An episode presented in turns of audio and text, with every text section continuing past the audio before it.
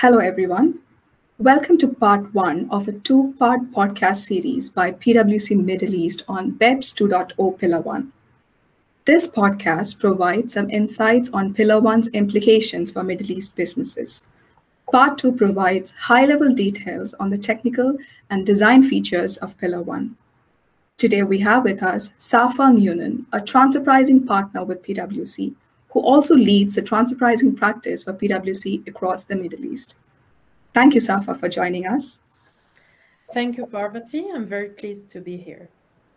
Let's dive right into it. So, Safa, can you please share a high level background on OECD's BEPS 2.0 initiative?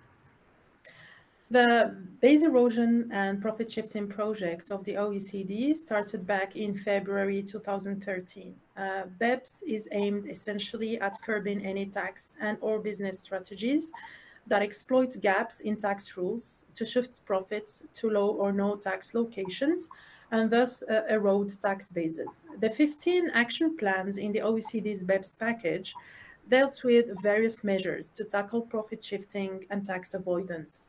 After BEPS 1.0, the OECD and G20 inclusive framework, which most of the GCC countries are members of, continued their efforts on the tax challenges arising from digitalization, which is referred to as BEPS 2.0. So, given that the OECD guidelines are still in blueprint and many countries need to uniformly agree to a structural change in the international tax system, how likely are these changes to be enforced in the Middle East? Well, uh, fiscal balance and revenue diversification are high on Middle East governments' priorities, with, uh, of course, tax policy increasingly being under the spotlight. The Middle East region's marked success from VAT collections uh, may also encourage Middle East tax authorities to consider the implementation of BEPS 2.0. Also, uh, if a global consensus on Pillar 2 is reached, countries that do not adopt Pillar 2 will essentially be foregoing significant tax revenues. It is uh, worth mentioning that historically, Middle East countries have been under pressure to respond to global tax initiatives and measures, uh, such as the EU non cooperative list, it is also important to note that jurisdictions such as Oman, the Kingdom of Saudi Arabia, the UAE, Qatar, Egypt, Jordan, and Bahrain are members of the inclusive framework. And it can be fairly expected that there will be peer pressure on inclusive framework countries to implement the global tax measures. We've already seen that uh, Middle East countries that are members of the inclusive framework have committed to and in fact implemented existing BEPS measures such as the BEPS uh, 4 minimum standards. All of this make it very compelling to believe that the Middle East countries are likely to react favorably to the BEPS 2.0 initiative.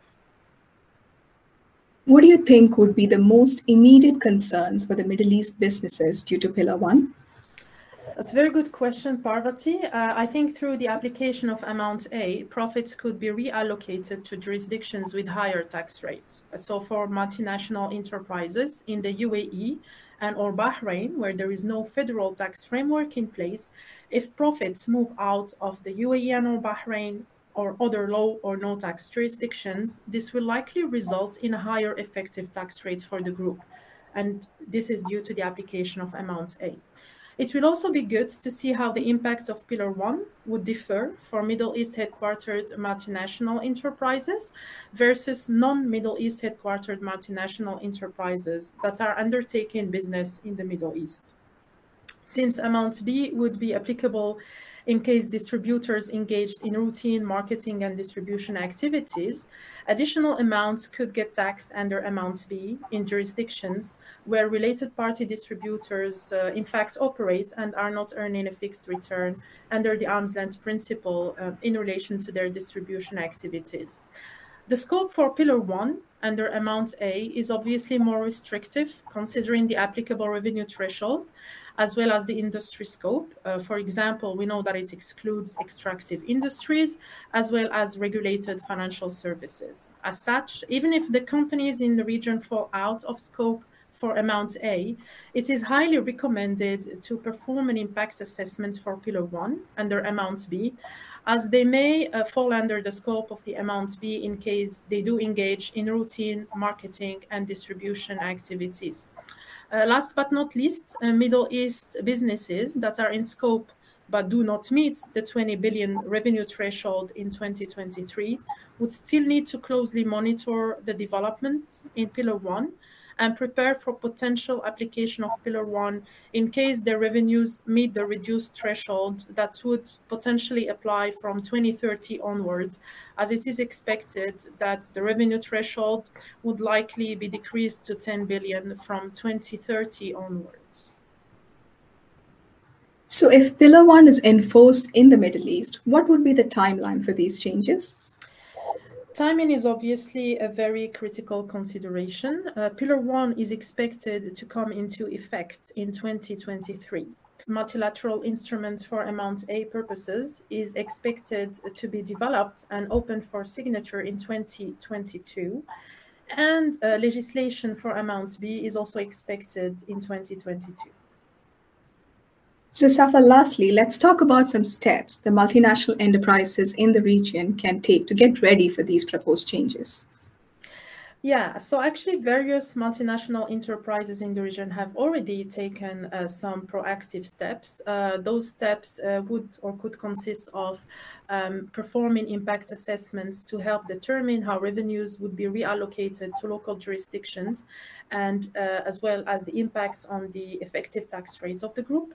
Uh, it would also be an ideal time to determine the best operating structures and any changes um, to the value chain that is currently in place. Um, finally, it would also be necessary to consider the need for increasing in-house tax function to tackle a potential increased tax compliance burden due to the implementation of Pillar 1. Thank you so much, Safa, for sharing your insights. This was very, very helpful. Thank you, Parvati. So with all the updates and complexity around BEPS 2.0, PwC's BEPS team is available to discuss any of the listeners' questions. Please also tune in to part two of the podcast that provides high level details on the technical and design features of Pillar 1. Thank you so much for listening.